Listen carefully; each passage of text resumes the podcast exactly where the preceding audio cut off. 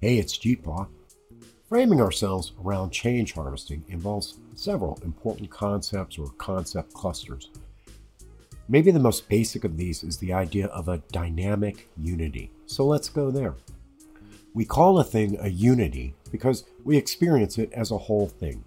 It has an inside and an outside and a border. It might be made up of other parts, other unities even, and the border might actually exchange parts from outside and inside, but still, we see it as a whole thing.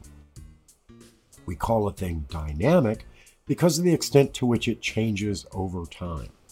The more often it changes, the more ways it changes, the more dynamic it is. When we put those words together, we get a whole thing that is changing a lot. From one point of view, it's a persistent thing, the, the same thing from moment to moment.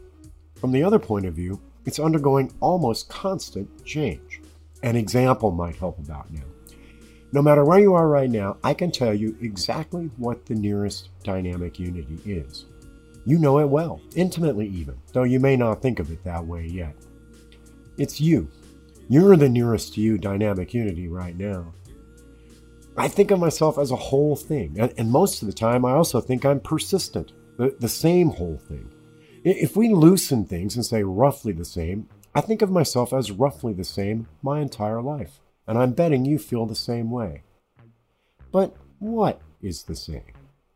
The unities, your unity, my unity, are not remotely the same from minute to minute, day to day, or year to year.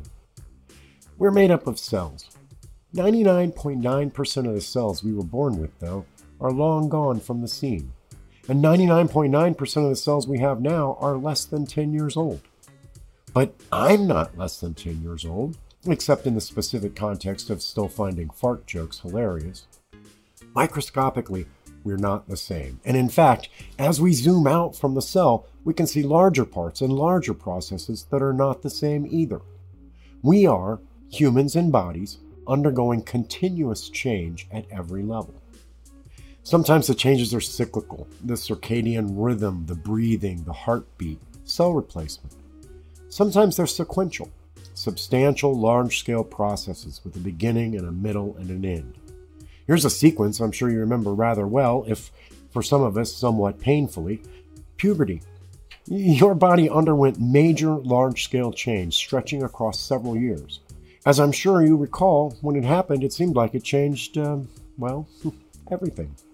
Sometimes cycles become sequences, and sometimes sequences become cycles, but don't let cycle versus sequence confuse you. It's all change. And then there's your mind.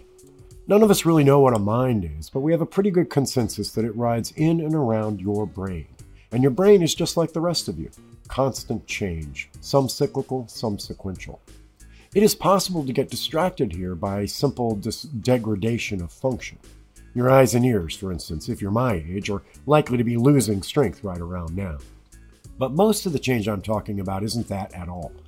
Your brain is tremendously different from when you were born. When you were five, when you were 10, when you were 25. Its structure is different and its operation is different. When I ask myself, what is the same then? I'm kind of at a loss. It seems like nothing is the same. When I look close, it seems like the only consistent thing about me is all that constant change. Bingo, part one. It's change, change, change all the time. It would seem that a dynamic unity is just one damn thing after another. But it leads us immediately to a question What is all that change doing? I'll tell you what all that change is doing. All that change is, well, hmm, supporting all that change. Each change, cyclical, sequential, doesn't matter, is assisting, enabling, or triggering the next change. That's bingo, part two. That is what a dynamic unity is. It's an engine that makes a change harvests some value from that change, and then uses that value to make another change. That is what makes a dynamic unity dynamic, and it's what makes it a unity, too. Yourself is a dynamic unity. Body is one. Each of your cells is one. Each of the organelles in those cells is one. That's self similarity when we scale down, but we can also scale it up. Your organization is a dynamic unity.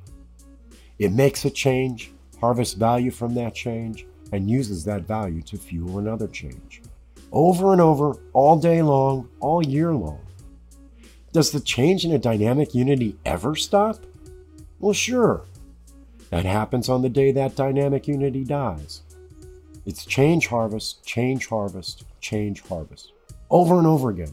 And the purpose of every change is to create value we can use for the next one. Now you have a sense of what we mean when we say dynamic unity, and more importantly, what we mean when we talk about change harvesting.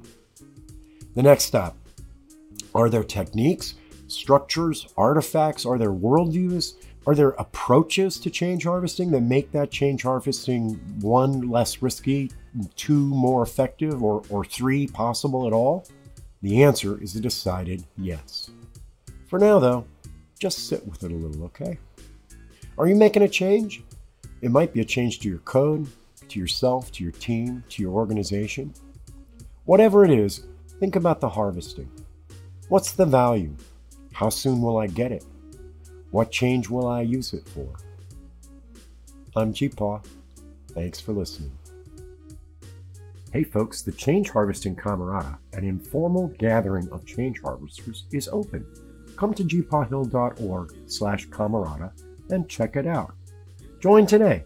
The first 50 yearly members get a personal consultation with me, GeePaw. Thanks.